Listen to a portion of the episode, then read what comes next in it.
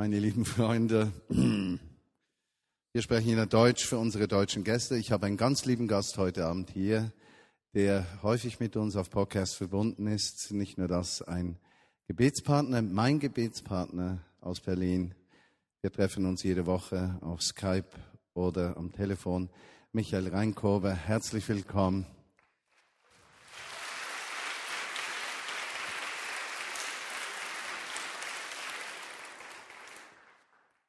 Wir sprechen oft von Berlin. Manchmal denke ich mir, euch kommt Berlin langsam zu den Ohren raus. Ist aber nicht schlimm, weil es geschieht immer wieder was Neues. Letzten Sonntag hatten wir Gottesdienst in Berlin. Wir machen nur sechs, sieben Gottesdienste im Jahr. Und wir waren siebzig Erwachsene, zwanzig Kinder. Und zum ersten Mal habe ich so richtigen Eindruck gehabt, es hat so das Feel, Das, das ich kenne von Zartheit, Offenheit für Menschen, für Menschen in Not, Menschen, die ihr Leben nicht auf die Reihe kriegen, Menschen, die Jesus brauchen. Und das, das war so ein, ein, eine, ein herrlicher Ausdruck Berlins, den wir letzte Woche erlebt haben. Roma-Zigeuner zu Spanien, zu... Äh, ach, ich habe es vergessen, wir waren also total international in dieser relativ kleinen siebziger-Gruppe, Araber, Türken, äh, Iraner, genau. Es war einmalig, einfach zu erleben, wie Gottes Liebe durch die Herzen kommt. Schweizer auch, ja. Aber eine kurze Geschichte muss ich erzählen. Wir haben vor einigen Monaten äh, gebetet. Ihr erinnert euch, ich war im Gefängnis, äh, Charlottenburg, auf Einladung meines äh, Freundes, Gebetspartners Michael Reinköber hin und von Astrid Eichler, die in der J V A, das heißt Justizvollzugsanstalt, Äh, äh, arbeiten von Zeit zu Zeit. Ich predige ab und zu da und letztes Mal habe ich so im Spaß zu Michael gesagt, komm, wir machen doch eine Ministry Time. Und äh, dann hat sich irgendwie so eine Art so, also im Knast eine Ministry Time ist schon was Besonderes, aber es hat sich so eine Art Ministry Time im allerweitesten Sinne entwickelt. Und ich habe dann die äh, Freunde im Gefängnis gebeten, wenn sie ein Anliegen haben, nach vorne zu kommen, mir das schriftlich zu geben, damit wir beten können. Darunter war ein Iraner, der nach vorne kam, äh, nenne seinen Namen bewusst nicht hier, und äh, hat mir einen Zettel gegeben, hat viel geweint, hat Gebet verlangt oder um Gebet gebeten, weil er in einer schwierigen Situation war, Ehe zerbrochen und straffällig geworden, beinahe drei Jahre im Gefängnis. Und er hätte einen Religionswechsel vollzogen, wusste also nicht genau, weiß es jetzt noch nicht genau, wie weit er Jesus Christus wirklich erlebt hat. Aber gemäß seiner Definition sagt er, er hätte den Koran gelesen, er hätte die Bibel gelesen. Und in der Bibel sei ihm ein Gott der Liebe und Nächstenliebe begegnet. Und das hätte ihn überführt. Auf jeden Fall saß dieser Mann am letzten Sonntag im Gottesdienst. Durch das Gebet von vielen Menschen, auch von uns, wurde er nicht ausgeschafft, wie es geplant war, ihn sofort nach Iran auszuschaffen, was für ihn absolut lebensbedrohlich gewesen wäre. Und er hat Verlängerungsfrist gekriegt. Und wir haben dann aus Vineyard Berlin, als kleine Gemeinde, etwas gemacht, was mich auch berührt hier in Bern, was ihr mitmultipliziert. Wir haben eine Kollekte zusammengelegt, um ihm die Kosten für den Juristen zu bezahlen. Und der war so berührt. Ich habe empfunden, weniger von der Tatsache, dass wir Geld zusammengelegt haben, als von der Liebe, der Atmosphäre, der Anteilnahme, dieser Wärme, dieser Geborgenheit, dieser Kraft. Und ich möchte euch sagen, das habe ich hier erlebt und erlebe es immer wieder. Vineyard Bern, ein Synonym für Nächstenliebe, ein Synonym für Weichherzigkeit, für ein Anliegen, äh, und dort, wo wir wohnen, eben die Liebe Gottes weiterzugeben. Menschen nicht abzulehnen, zurückzuweisen, sondern dem Schwachen zu begegnen in der Liebe Gottes. Und für mich ein totales Vorrecht zu erleben, wie sich das nach Deutschland auch multipliziert, besonders nach Berlin. Äh, ein ganz besonderes Bundesland, Berlin. Okay, wir mal einsteigen. Mitarbeitermonat heißt auch Visionsmonat, Ausrichtung auf das Kommende. Zielgruppe der Predigt sind nicht einfach die Mitarbeiter, aber auch Ziel dieses Monats ist, Ermutigung zu geben, Ausrichtung zu geben, es Menschen zu ermöglichen, auch zu sagen, ja, ich möchte hier mit dabei sein. Vor zwei Wochen Hop on the Bus, das Sign on the Bus, will man auf dem Stuhl sein, äh, auf dem Stuhl, auf, im Bus, im, im Stuhl auch, ja, äh, im Stuhl, im Bus, sitzen, fahren, Zeichen, Bus und so. Äh, sind wir miteinander dabei und wissen wir, wohin die Richtung geht, wohin wir gemeinsam fahren. Das war, das war ein Kernpunkt. Und wir haben nicht, ich habe nicht ausgedeutscht, was das alles bedeutet, aber die generelle Richtung, Weichherzigkeit, Dienst an der Welt, Mitgestaltung der Gesellschaft, die Liebe Gottes zu den Menschen bringen, immer wieder Wege aufzeigen, wie zerbrochene Menschen in die Gemeinschaft mit Gott kommen können, helfen Menschen, Probleme zu lösen, nicht nur darüber zu sprechen, heißt uns einander und Gottes Reich zu verschenken, heißt in die Welt hinauszuschauen, nicht mit Kritik, nicht mit Ablehnung, mit negativem Denken, sondern mit Liebe, Annahme und Vergebung. Denen unter uns, die fallen und stürzen, nicht den Hammer auf den Schädel zu schlagen, sondern dabei zu helfen, wieder in die Gemeinschaft zu kommen. All das steht auf diesem Bus. Veränderung der Gesellschaft, unserer Stadt und Region. Am letzten Sonntag hat Christian trefflicherweise von den fünf Sprachen der Liebe gesprochen, die wir auch praktiziert haben. Heute ein gemeinsamer Weg zu geistlicher Reife. Wir möchten uns miteinander auf den Weg machen, geistlich zu wachsen und geistlich zu reifen. Im kommenden Jahr möchten wir nicht nur nach außen schauen, um zu erleben, wie Menschen, die keine Zukunft haben und keine Perspektive, Perspektive gewinnen. Wir möchten auch aufeinander achten und lernen, wie wir uns gegenseitig ermutigen, stützen, herausfordern können, um geistlich zu wachsen, um geistlich reif zu werden. Ich möchte eine Stelle lesen aus dem Markus-Evangelium, Kapitel sechs, die Verse sieben bis dreizehn. Markus-Evangelium, Kapitel sechs, Verse sieben bis dreizehn. Markus sechs, sieben bis dreizehn. Und er rief die Zwölf zu sich und fing an, sie je zwei und zwei auszusenden. Und er gab ihnen Macht über die unreinen, bösen Geister.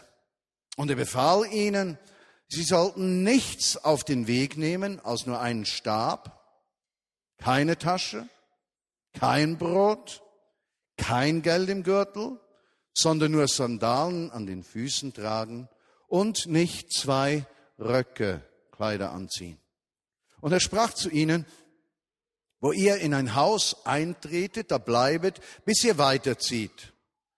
Ich meine, das ist ziemlich offensichtlich.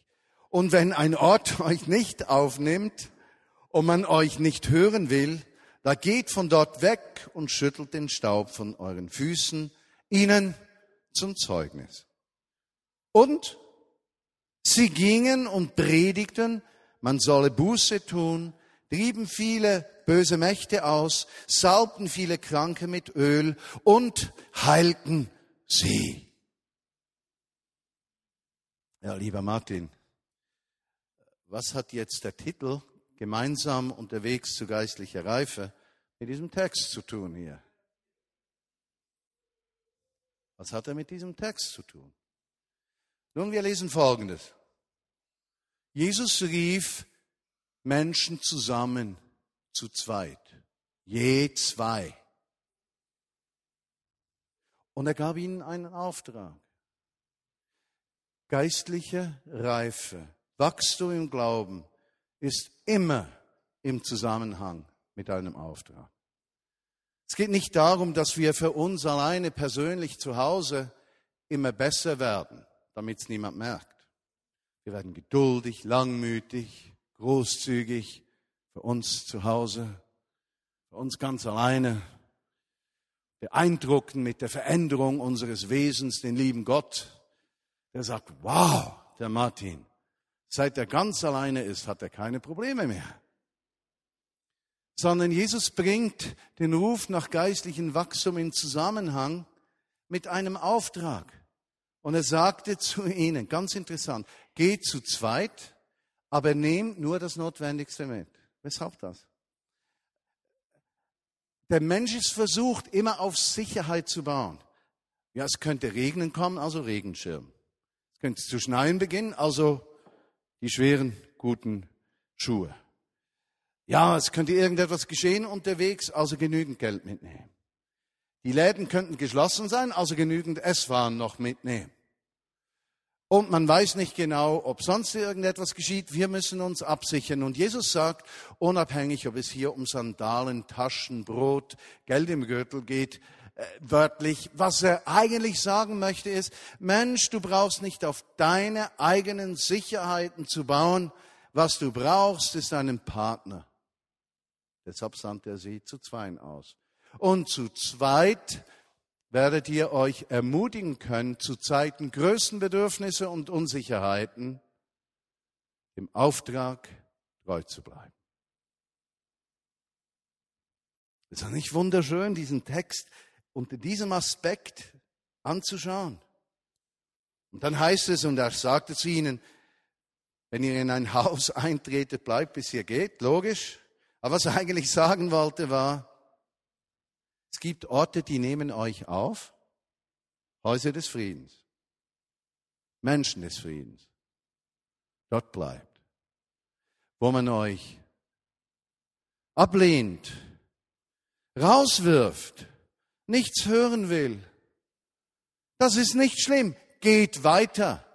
Euer Auftrag ist nicht abhängig davon, ob ihr immer Erfolg habt, sondern dann geht ein Haus weiter, weil der Auftrag im Mittelpunkt steht, nicht primär der Erfolg.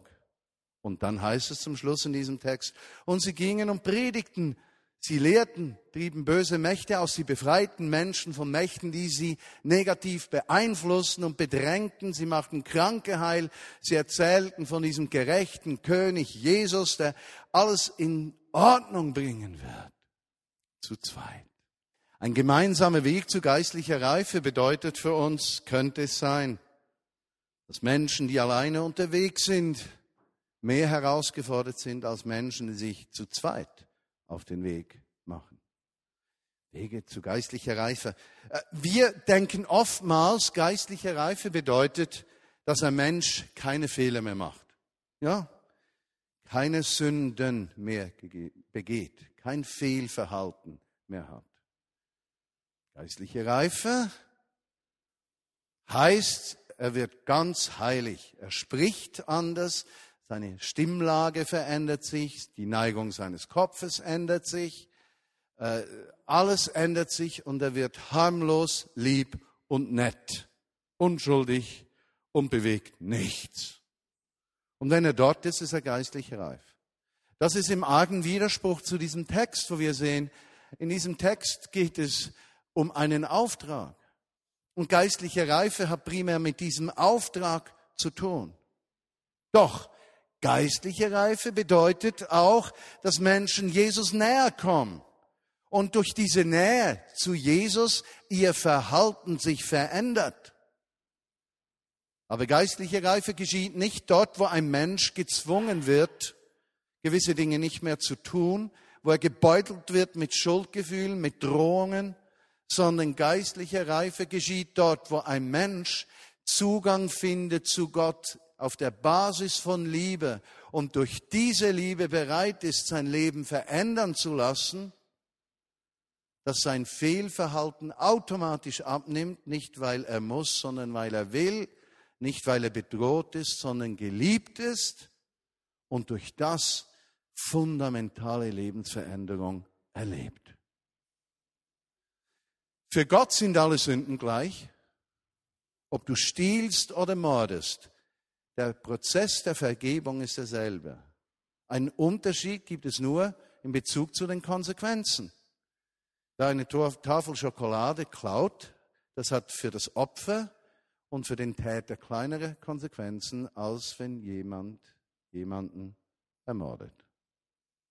Obwohl ich vielen Menschen begegnen, wenn sie sich fehlerhaft verhalten, äh, dann ist so eine der ersten Aussagen, für Gott sind alle Sünden gleich. Und andere haben auch schon mal negativ gedacht.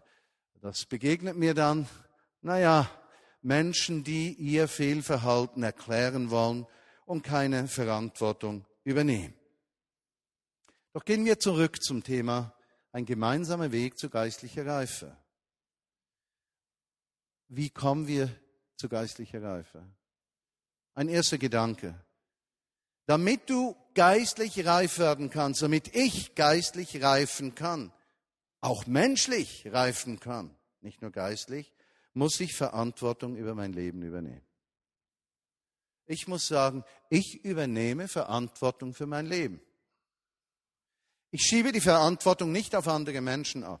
Ich sage nicht, andere sind zuständig für mein Wohlergehen und andere sind zuständig für die Richtigkeit meiner Entscheidungen und andere sind zuständig, dass ich keine Fehler mache. Nein, ich sage, ich übernehme Verantwortung für mein Leben. Vor zwei Wochen habe ich über unsere Art zu führen gesprochen und zu leiten und habe gesprochen von diesem Center-Z-Modell. Wir folgen gemeinsam Jesus nach. Auf dem Weg zum Zentrum ermutigen wir uns. Wir sind davon überzeugt, dass wir eines fördern möchten, dass jeder Christ eine wachsende, mündige Jesus-Beziehung bekommt und richtige Entscheidungen trifft. Nicht, weil ein Leiter oder eine Leiterin das sagt, sondern weil er Jesus näher kommt. Im vollen Bewusstsein, dass dort Entscheidungen unterschiedlich sein können. Anders gesagt, wer ist der Hirte der Vineyard Bern? Es ist Jesus, er ist der Hirte. Wir sind seine Travel Guides. Wir sind seine Reiseführer. Aber er ist der, der uns führt und leitet. Wir, er ist der Hirte. Wir stehen ihm zur Seite. Selbstverantwortung. Ich denke dann das Adam- und Eva-Syndrom. Ihr kennt die Geschichte, Gott sagt, äh, ob die wörtlich zu verstehen ist oder nicht, brauchen wir nicht zu diskutieren, ist nicht so wichtig für den Inhalt. Gott schafft den Menschen, Adam als Mann, Eva als Frau. Er sagt zu ihnen, ihr dürft alles genießen in diesem Garten, alles, alles. Freut euch an der Schöpfung. Ihr könnt eine Riesenparty haben, ihr könnt es gut haben, genießen, ihr kriegt Aufgaben, allen Tieren Namen geben, Pflanzen Namen geben, euch an den Früchten freuen dürft, alles. Nur eines dürft ihr nicht. Von diesem einen Baum essen. Ja, ich würde mal sagen, das ist eine schöne Prämisse für ein erfülltes Leben. Es gibt ein einziges Gebot, das man nicht übertreten darf. Äh, Und dieses eine Gebot ist nur gegeben, damit die Freiwilligkeit gesichert ist, das höchste Gut, das Gott dem Menschen gegeben hat. Aber alles andere ist möglich. Was geschieht? Der Mensch lebt also vor sich hin. Plötzlich kommt der Widersacher Gottes, der Teufel in Form einer Schlange. Und wisst ihr, was er sagt? Wollt ihr wirklich glauben, dass ihr von keinen Bäumen hier essen dürft, wie Gott gesagt hat? Moment. Schaut mal, der Teufel fokussiert seine Gedanken immer auf das Negative, was man nicht darf. Ja? Immer negativ. Gott hat nie gesagt, ihr dürft von den Bäumen nicht essen. Er hat gesagt, von einem. Der Teufel sagt, von den Bäumen hier nicht essen. Nun gut, er kann die Frau, den Mann überzeugen. Sie essen von dieser Frucht. Gott kehrt zurück, sagt die Geschichte. Und er konfrontiert eben den Mann, Adam- und Eva-Syndrom. erster Mose drei zwölf. Lieber Gott, die Frau, die du mir zur Seite gestellt hast, die ist das Problem. Weil ich hätte nie davon gegessen. Das ist wirklich, sie ist das Problem. Und aufrichtig gesagt, ich wäre nie auf die Idee gekommen. Nee. Aber die, die du, du hast mir ja die. Nicht mal ich, du. Er geht zur Frau, Geschichte wiederholt sich, die Frau sagt, ich. Die Schlange, Adam-Eva-Syndrom, das begegnet mir in unseren Kreisen immer wieder.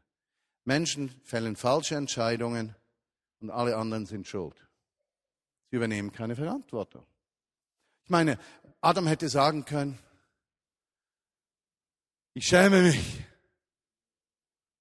Das Einzige, was du mir verboten hast, habe ich übertreten. Ich weiß nicht, Gott, wie ich das in Ordnung bringen kann. Eines musst du wissen. Es tut mir so unendlich leid. Er hat keine Verantwortung übernommen. Wäre die Sache gleich herausgekommen, wenn er Verantwortung übernommen hätte? Ich weiß es nicht. Es kam nicht so raus. Wie können wir geistlich reifen? Wir müssen Verantwortung über unser Glaubensleben übernehmen. Wir können nicht sagen, der Hauskreisleiter, die Frau, der Anbetungsleiter, der Gemeindeleiter, der na, na, na, na, na, alle sind schuld. Aber ich hm, bin das Opfer. Ich bin das Opfer. Du bist verantwortlich. Zweite Geschichte. Einige, die die Bibel schon mehr gelesen haben, zum Beispiel das Buch Samuel, Prophet, hatte mit König Saul und König David zu tun. Da hat es drei wunderschöne Geschichten mit diesem König Saul, der groß, stattlich, schön war, ein Bild eines Mannes. Eines, Ta- eines Tages äh, sagte Samuel, der Prophet Gottes, zu ihm, hör mal, bevor du in den Krieg ziehst, warte auf mich, bis ich opfern komme. Wenn ich Gott das Opfer bringe, dann wirst du auch Segen haben im Kampf. Jetzt was geschieht? Samuel kommt nicht. Und er kommt immer noch nicht. Und er kommt noch länger nicht. Und Saul sieht, wie die anderen langsam aufrüsten und am Kommen sind. Er hört, wie seine Truppen unsicher sind. Was macht Saul? Er opfert selbst. Samuel kommt so, was hast du gemacht? Ich hab dir das gesagt. Weshalb vertraust du Gott nicht um mir? Groß, stattlicher Mann, ja?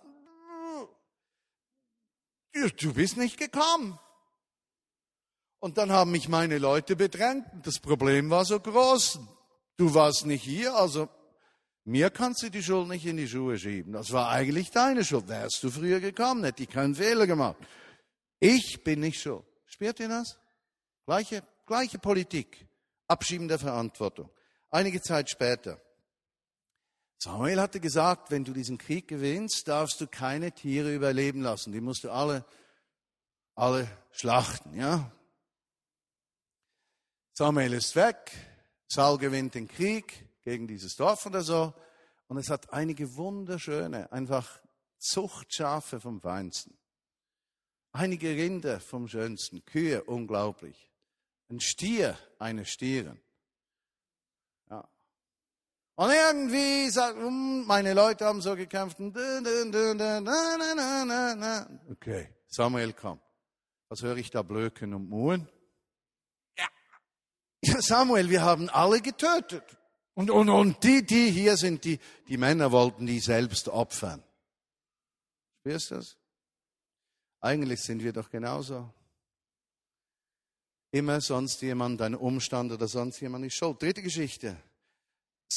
Samuel ist gestorben, Saul geht durch ganz schwierige Zeiten hindurch, kommt zum Ende seines Lebens, braucht Rat, möchte Rat von Gott, ist keiner hier, er geht zu einer Wahrsagerin und sagt ihr, bitte hol den Samuel hoch, ich muss den was fragen. Er hat sich dann noch so verkleidet, dass man ihn nicht erkennen konnte.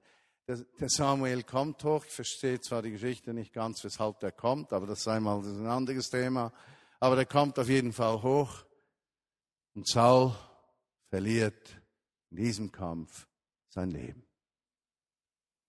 Denn noch einmal erklärt der Samuel, dass er eigentlich nicht der Schuldige ist und nicht Verantwortung zu übernehmen braucht.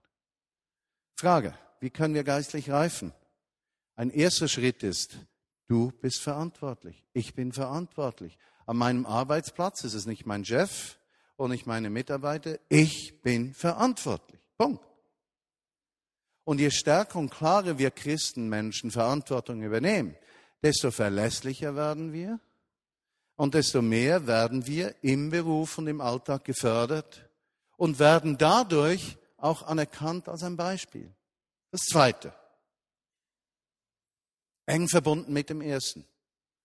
Ich möchte es, wenn wir beim Wort Syndrom bleiben, das Ananias-Saphira-Syndrom nennen.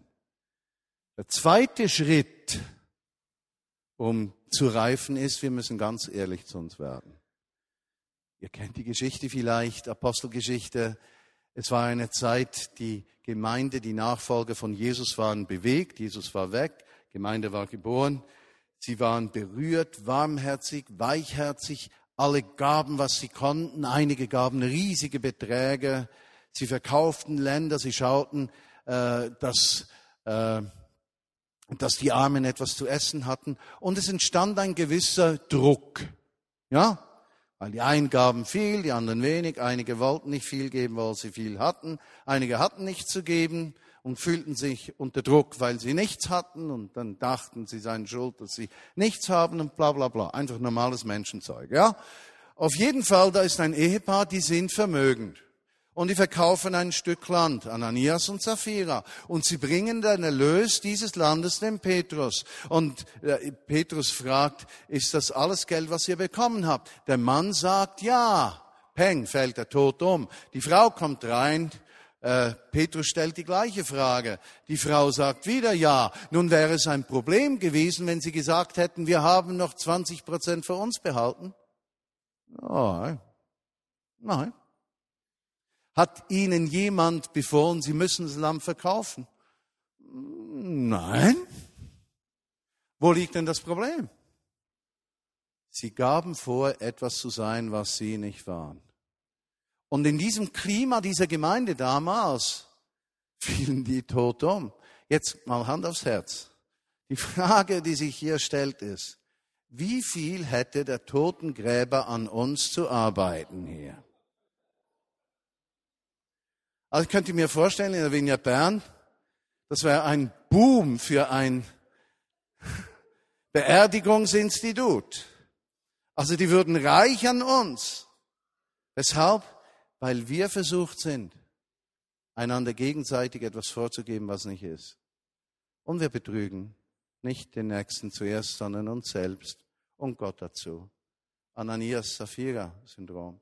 Wie viel schöner die Geschichte, als Jesus gekreuzigt wurde in Lukas dreiundzwanzig, neununddreißig bis dreiundvierzig. Erinnert ihr euch? Vielleicht habt ihr diesen Text mal gelesen. Jesus wurde gekreuzigt. Rechts und links von ihm waren zwei Männer mitgekreuzigt. Der eine flucht über diesen Jesus. Der andere korrigiert den Fluchenden. Beide sind am Kreuz, am Sterben und wissen, was ihnen geschehen wird. Und der sagt, wir hängen hier gerechterweise. Aber der unschuldig.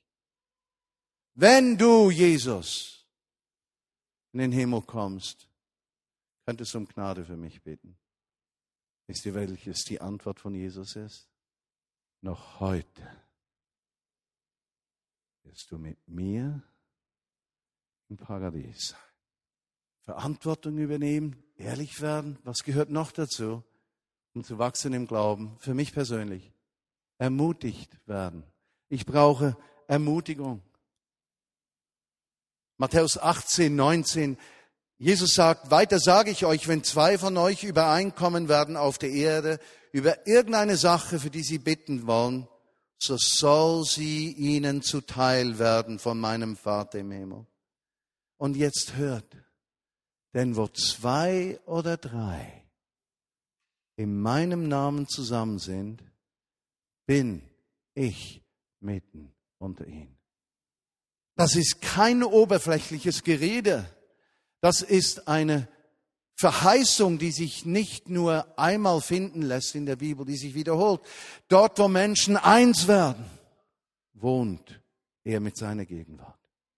Dort, wo Zwietracht, Neid und Zank ist, entfernt sich die Gegenwart Gottes.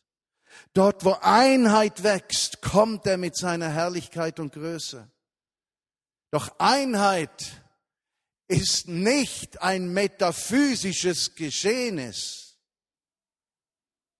sondern basiert auf der Zerbrochenheit des Herzens. Wo Menschen nicht mehr das eigene, sondern das des Nächsten suchen, dazu müssen sie ermutigt werden. Oh, zwei oder drei.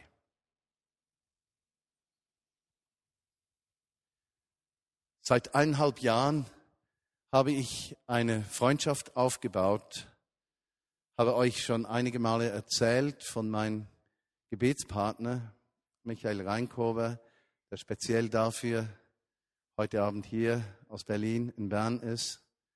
Wir sind einander eher zufällig so begegnet, nicht persönlich. Wir haben uns kennengelernt in Aachen. Michael war mit seiner Frau während einiger Jahre in Aachen, Anbetungsleiter der Vineyard Aachen. Sie kehrten zurück in ihre Heimatstadt nach Berlin. Im Rahmen von der Gründung der Vineyard Berlin haben wir uns wieder gesehen. Er ist ein ruhiger Mensch. Er wird auch über mich einige Dinge sagen können, unserer Unterschiedlichkeit. Es ist eine tiefe Freundschaft herangewachsen, von der wir, so glaube ich sagen zu dürfen, nie geträumt hätten, dass sie geschehen könnte. Sie ist geschehen, weil beide von uns gesagt haben, wir wollen Verantwortung übernehmen über unser geistliches Leben.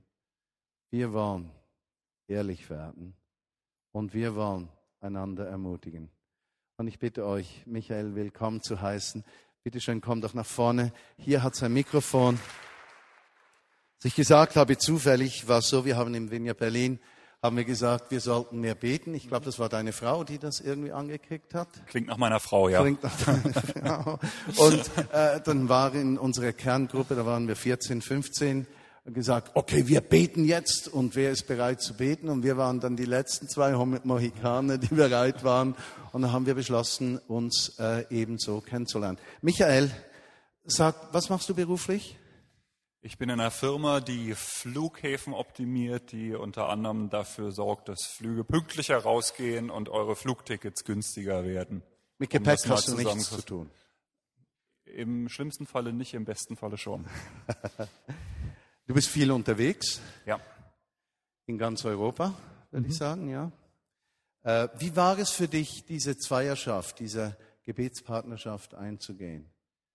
Ich meine, plötzlich sind wir zwei da. Aber ja. Genau, wir sind ja sozusagen so reingeschlittert. Martin hat es ja eben schon gesagt, dass es eigentlich darum ging, dass wir gesagt haben, wir wollen für die Vineyard Berlin beten. Und eine weitere Herausforderung war dann noch, dass selbst wenn man in derselben Stadt in Berlin wohnt, dass man, also wir beide, wenn wir in derselben Stadt wären, wären fünfundzwanzig äh, Kilometer auseinander.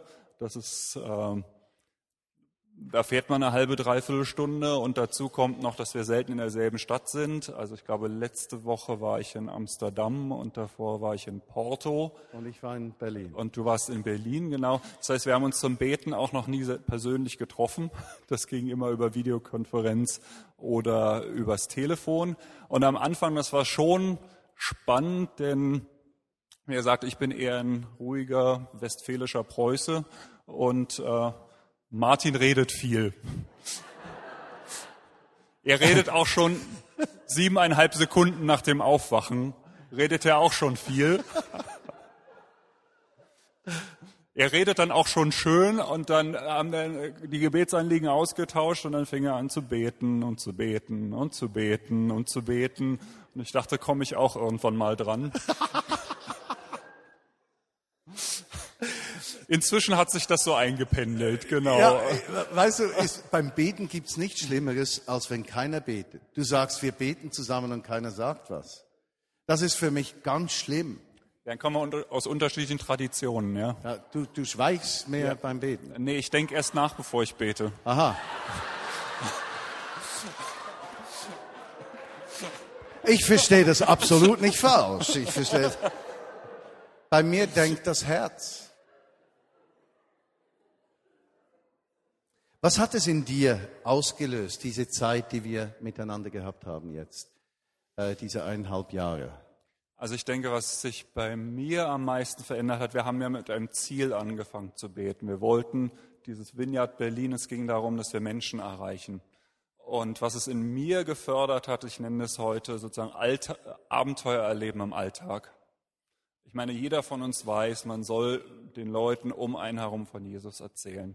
Aber Martin hat einfach durch die Art, wie, wie er mit Menschen umgeht im Alltag, mich auch, mich auch angesteckt.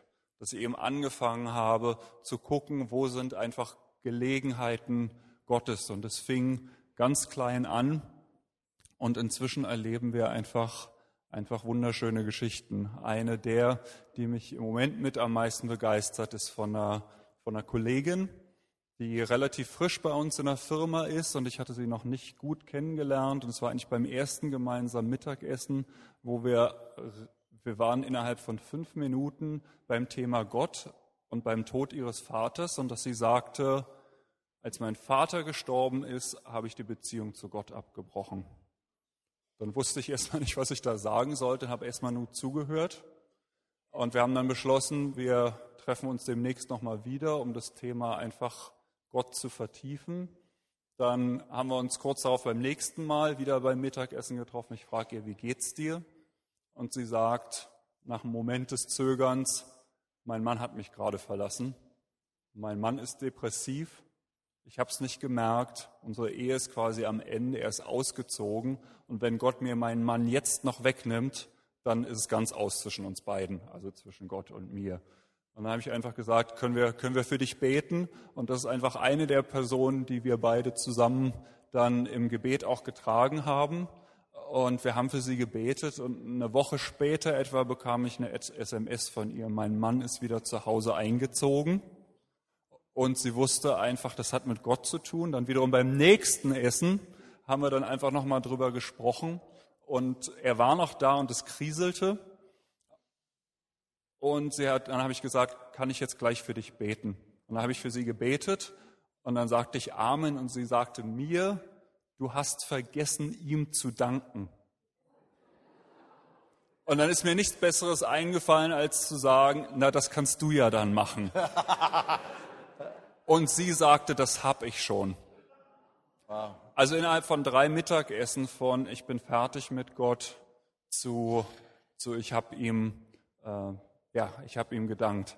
Und das ist etwas, das ist eine Art, was ich sage, Abenteuer im Alltag, die ich vor zwei Jahren noch nicht gehabt hätte. Wir haben für David gebetet. Ja, David, David, der war am Sonntag auch im Gottesdienst da. Den, äh, den hat eine gute Freundin aus der Vineyard Berlin kennengelernt beim Joggen im Treptower Park. Da lebt er mit seinem Hund Paola, auf, nicht ganz auf der Straße, aber er ist immer bei Freunden geschlafen, war schwer alkoholabhängig. Und als sie nach Afrika gegangen ist, hat sie ihn mir sozusagen vermacht. Also hat sie quasi gesagt, könntest du nicht mal David besuchen? Und dann bin ich hingegangen und wir beide haben ja einfach Monate auch für ihn gebetet. Freunde aus der Vineyard Berlin haben ihn besucht und nach nicht mal drei Monaten hat er eine Therapie angefangen. Die war im Sommer zu Ende und jetzt am Sonntag war er auch da gewesen und wurde von mindestens zehn Leuten einfach, oh David, du bist auch hier. Der ist einfach gerührt von, von dieser Liebe und Aufmerksamkeit wieder nach Hause gegangen. Das war einfach fantastisch. Und Ursprung eigentlich unsere Gebetszweierschaft, die ja. so viel ausgelöst hat. Äh, Michael, kannst du was zum Thema Selbstverantwortung noch sagen, das ich kurz beleuchtet habe? Was hat das auch mit dieser Zweierschaft zu tun? Ich meine, man, wenn man weiß, dass man jede Woche über seine Woche spricht, dann schafft es einfach ein Bewusstsein. Es schafft das Bewusstsein, dass ja, ich mein Leben lebe und dass man eigentlich jede Woche so eine Art Standortbestimmung macht. Und das einfach auf eine sehr, sehr offene Art. Es ist auch eine Beziehung zwischen uns gewachsen und dann ist man einfach über diese Smalltalk und Oberflächenzeit einfach drüber hinweg und teilt dann einfach Sachen, die einen wirklich, die, die den Alltag prägen und wo man auch hin möchte. Ehrlichkeit? Ja, gehört auch dazu. Also ich kann dir sagen, die, die, die, ich sage das mal im Vorhinein, bevor du was sagst. Äh, wir haben gemerkt in unserer Gebetsfeierschaft, dass, dass das Bekenntnis von Fehlverhalten, Sündenbekenntnis ganz wichtig ist. Meine größte Herausforderung war, wie geht Michael damit um? Denn er sieht mich ja schon als Martin, aber er sieht mich auch als Leiter der Vineyard Bern, als Leiter der Vineyard Bewegung, als Leiter der Vineyard Berlin. Äh, Wenn ich ihm etwas erzähle, wo ein Fehlverhalten von mir vorliegt, wie geht er damit um? A. B. Behält er es für sich? Und ich weiß, es war eine riesige Herausforderung, dann plötzlich zu sagen, ich will diesen Weg der Ehrlichkeit in unsere Gebetsbeziehung gehen. Wie, wie war es für dich? Wie ich schon sagte, es ist halt über die Zeit gewachsen. Und für mich war ein so ein Wendepunkt oder einfach ein wichtiger Punkt war Anfang des Jahres, dass ich, ähm, ich habe halt viel mit Computern zu tun und arbeite auch im Homeoffice. Und es ist schon so, dass ich als jemand, der mit Computern zu tun hat, für neue Sachen einfach offen ist. Und es gibt ja interessante virtuelle Welten da draußen. Und ich hatte angefangen, mich in, in so eine Welt quasi reinzusteigern. Und das ist so ein Punkt gekommen, wo es einfach immer mehr Zeit angenommen hat und schon eigentlich so Suchtcharakter hatte. Und es waren, da wusste ich nicht wirklich, wie ich da rauskommen soll. Es war mir auch peinlich gewesen. Und derjenige, der mir dann eingefallen ist, um das einfach zu, zu durchbrechen, warst du dann gewesen. Und ich habe dir dann, weiß ich noch, von einem Starbucks in Aachen eine... eine E-Mail geschickt, wo ich das einfach dir geschrieben habe. Und dann sind wir da einfach dran geblieben und nach ja nicht mal ein, zwei Monaten war das dann einfach, war das dann einfach gebrochen. Und ich konnte das hinter mir lassen und es ging dann wieder einfach auf einem guten Weg weiter. Auch die, die Angst ist weg. Ja, völlig. Die Angst ist weg. Ich denke, ja. Das geht uns beiden so. Mhm. Dieses Wissen, wir folgen gemeinsam Jesus nach. Wir wollen uns ermutigen. Stichwort Ermutigung. Sag mal, wo hast du mich ermutigt? Mal umgekehrt. Nicht, wo wurdest du von mir ermutigt, sondern wo hast du mich ermutigt? Er, er denkt, bevor er spricht. Ja, ja. Ich, aber das kann man im Podcast ja dann rausschneiden, oder? Ich bin ganz stolz auf dich, was, was Zuverlässigkeit und Pünktlichkeit angeht.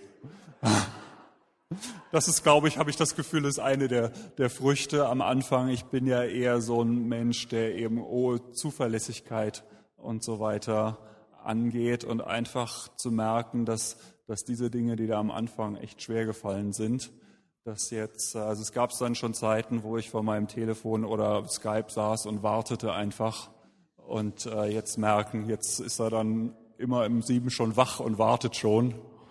Das war die eine Sache und ich denke, die andere hast du auch im, äh, vor ein paar Wochen im, im Gottesdienst hier erzählt, wo ich einfach merken konnte, wo es dir nicht so gut ging und wo einfach Zeit miteinander verbringen, füreinander beten, ja.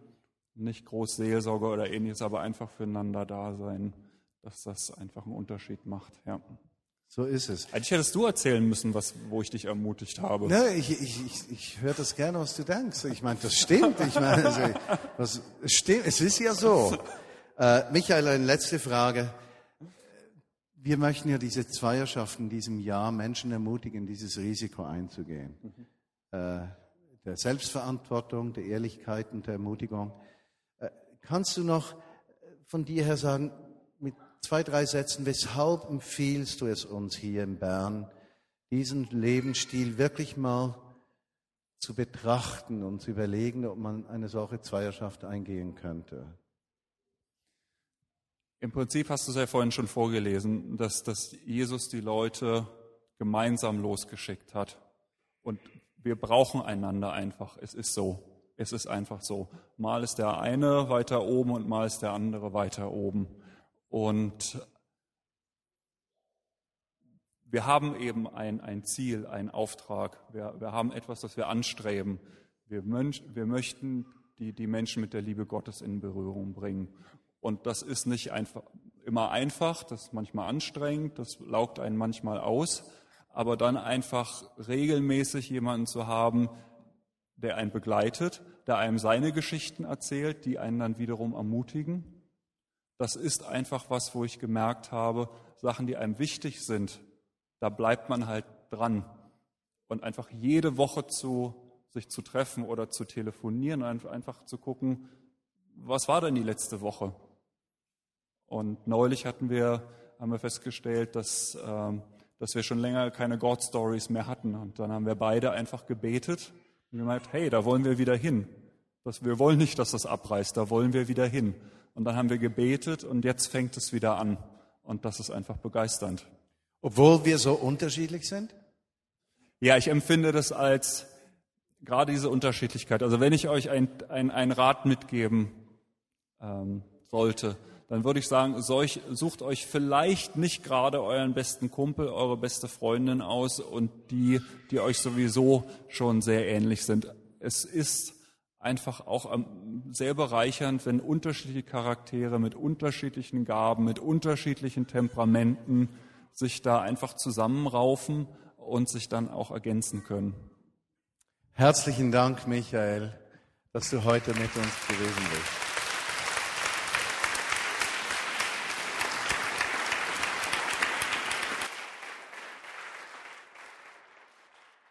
Michael, Donnerstag um sieben, wo? Berlin, Bern, Skype. Was möchten wir zum Abschluss? Wir möchten in den nächsten Monaten der Vineyard Bern Mitarbeiter, auch Menschen, die dabei sind, richtig ermutigen, solche Gebetsfeierschaften einzugehen. Äh, wir machen fünf Dinge in dieser guten halben Stunde, die wir haben, dreißig bis fünfundvierzig Minuten manchmal. Wenn wir frei haben, später quatschen wir auch sonst noch, dann wird es eine Stunde. Über Skype ist das kostenlos, äh, aber eine halbe Stunde mindestens. Wir machen fünf Dinge. Erstens, wir erzählen Geschichten, God Stories, das haben wir erlebt. Zweitens, wir bekennen unsere Sünden. Drittens, wir erzählen, welche Bibelstellen uns ermutigt haben an irgendeinem Punkt. Viertens, wir tauschen aus, was kommende Woche auf uns wartet. Und fünftens, wir beten füreinander. Es ist keine Seelsorge. Wir kommen nach dreißig Sekunden zum Punkt und dann bete ich zehn Minuten. Und das tue ich nur, damit er nachdenken kann, was er nachher beten will. Also keine Seelsorge, sondern ganz bewusst ein Miteinander gehen. Wir haben einige Pilotgruppen in der Vineyard Bern bereits eingeführt, die das praktizieren.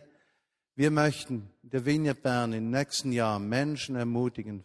Übernimm Verantwortung für dein geistliches Leben. Werde ehrlich, lass dich ermutigen, suche dir jemanden. Was haben wir bereit? Wir haben Karten vorbereitet, die leider jetzt nicht bei mir sind, weil sie verschwunden sind, aber irgendwo hat's. Wir haben Gebetskarten vorbereitet, die orientieren sich an den zwölf christlichen Gewohnheiten. Das ist eine Unterstützung, um zu beten für Menschen, die Unterstützung brauchen. Ihr kriegt diese Karten dort hinten rechts beim Infotisch. Wie kann man praktisch vorgehen? Erstens, du kannst ganz persönlich jemanden fragen, Gebetspartner zu werden. Wir sind froh, wenn wir wissen, nicht was ihr macht, sondern ob ihr es macht. Weil wir möchten herausfinden, wie viele in der Vineyard Bern beginnen, diesen Lebensstil zu pflegen. Zweitens, du kannst dich bei uns melden und wir werden dir auch helfen können, einen Partner zu finden. Das für diejenigen, die sich lieber keinen Partner selbst suchen, sondern einen Partner einfach so bekommen. Wie nennt sich das bei uns? Das nennt sich Connect. Und wenn ihr das Bild anschaut, sieht man es, sieht cool aus. Connect. Du wirst connected mit einem anderen Menschen, mit dem du den Weg des Glaubens verbindlich gehst. Wir beten kurz. Jesus, ich danke dir, dass du uns ein Jahr geistlichen Wachstums schenkst. Dass du uns herausforderst, Verantwortung zu übernehmen, ehrlich zu sein, aber auch einander zu ermutigen. Dass wir nicht übereinander sprechen, sondern einander zusprechen. Uns stärken, erleben können, wie die Dinge, die dir wichtig sind, aus unserem Leben herausfließen, hinausfließen, Jesus. Danke, dass du uns ermutigst, in diesem Themenbereich Schritt für Schritt zu wachsen. Und als Letztes möchte ich besonders bitten für die, Jesus, die neu im Glauben sind, dass die genau so begleitet werden. One-on-one, connected mit deinem Leib. Amen.